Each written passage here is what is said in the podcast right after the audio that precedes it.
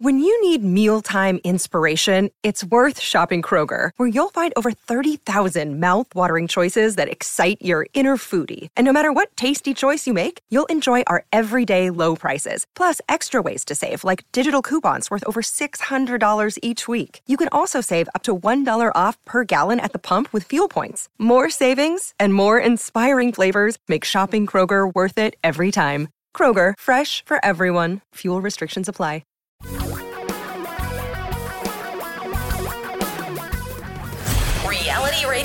A really great future. We're talking real money. Hi, this is Tom Cock. Recently, the third quarter 2020 concluded. Many of you want to look back, say what happened, what was good, what was bad. What lessons can we learn from the third quarter? Well, and recently, the last month of the quarter was not the best. September was pretty rocky. And two months prior to that were pretty doggone good. And let's talk a little bit about the third quarter, okay? First of all, the big picture U.S. stocks had a terrific quarter, made 9.2%. Wow. Those of you who poor souls invest internationally, oh, that's right, that's me. Uh, we only made 4.9. Well, of course, I own the U.S. stocks too. I also own emerging markets.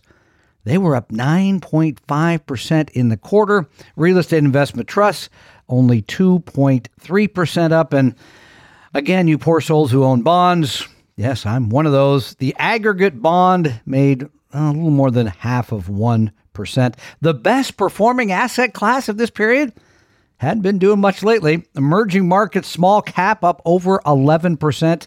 The worst, well, the one I just mentioned, the aggregate bond.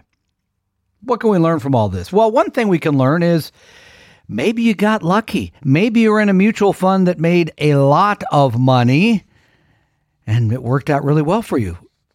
Then again, maybe it didn't, but here's an interesting report from your friends at the Wall Street Journal. Now, their job is to do this kind of reporting. I don't like it because I think it gets people excited about things that they shouldn't be excited about. But in their recent investing in funds and ETFs section, actual print, yes, I still read an actual newspaper. I can hear Don Chortling in the background. They had the best mutual funds for the last 12 months. Big article, nice picture of the gang that manages the money. And it turns out, hey, wait a minute. They're right across the lake. They're based here in beautiful Seattle, Washington, the Zevenbergen Genea Fund, ZVGIX, ZVGIX. Holy cow. It's a, a return of 121% for the 12 month period ending September 30th, year to date gain of 92. I just looked it up, by the way. This That was the end of the quarter. They're up way more. It's up on now 104% for the year. And how in the world did they do this? Well, they did it by owning not very many stocks I think they only hold about 30 equities. And they have a lot of money, over 6% of the money in Shopify, over 6% of the money in Tesla, over 6% of the money in Amazon. Getting the point here? Uh, almost 5% of the money in Zillow, almost 5% of the money in Zoom. Wow, this is huge. Sounds great, right? Sign me up. And actually, I have met Nancy Zevenbergen because she's been at this for a long, long period of time. And the Seattle Money Manager universe while growing, doing all the tech people that are taking advantage of uh, the great help you can get. It's not huge. Um, and I actually used to host the CFA dinner here in Seattle back when I was on television, but it's not a big number. But okay, up 104% year to date. That's the great news. The expense ratio, 1.1%. That's pretty high. Turnover, 62%. That's fairly high as well.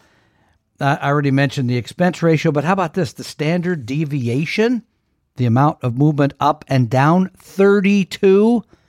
That is exceptionally high. And I would worry if I only held about 30 securities. That's pretty risky. Here's the other thing this is a very small mutual fund, holds about $100 million. So it's small, it has very few holdings, and it, um, again, it has this huge standard deviation. So I would be worried about those things. But what about the third quarter, Tom? And we're not suggesting you go buy that fund, by the way. Well, number one lesson I think is you don't care. You don't care. The people on Wall Street have to care. Nancy Zevenbergen has to care because she's getting evaluated every quarter and for the year. How am I doing against the all those things? Here's the good news. Doesn't matter to you.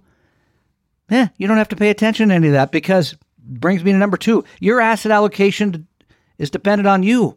Has nothing to do with all the rest of this noise that's going on all the time. And boy, there's a lot of it.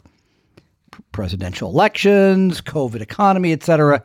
It doesn't matter. And that brings me to number three. The other big lesson don't chase returns. Do not go run out and buy this fund because it's been hot. We know the track record is littered with with mutual funds that got hot and then disappeared. It's happened over and over and over.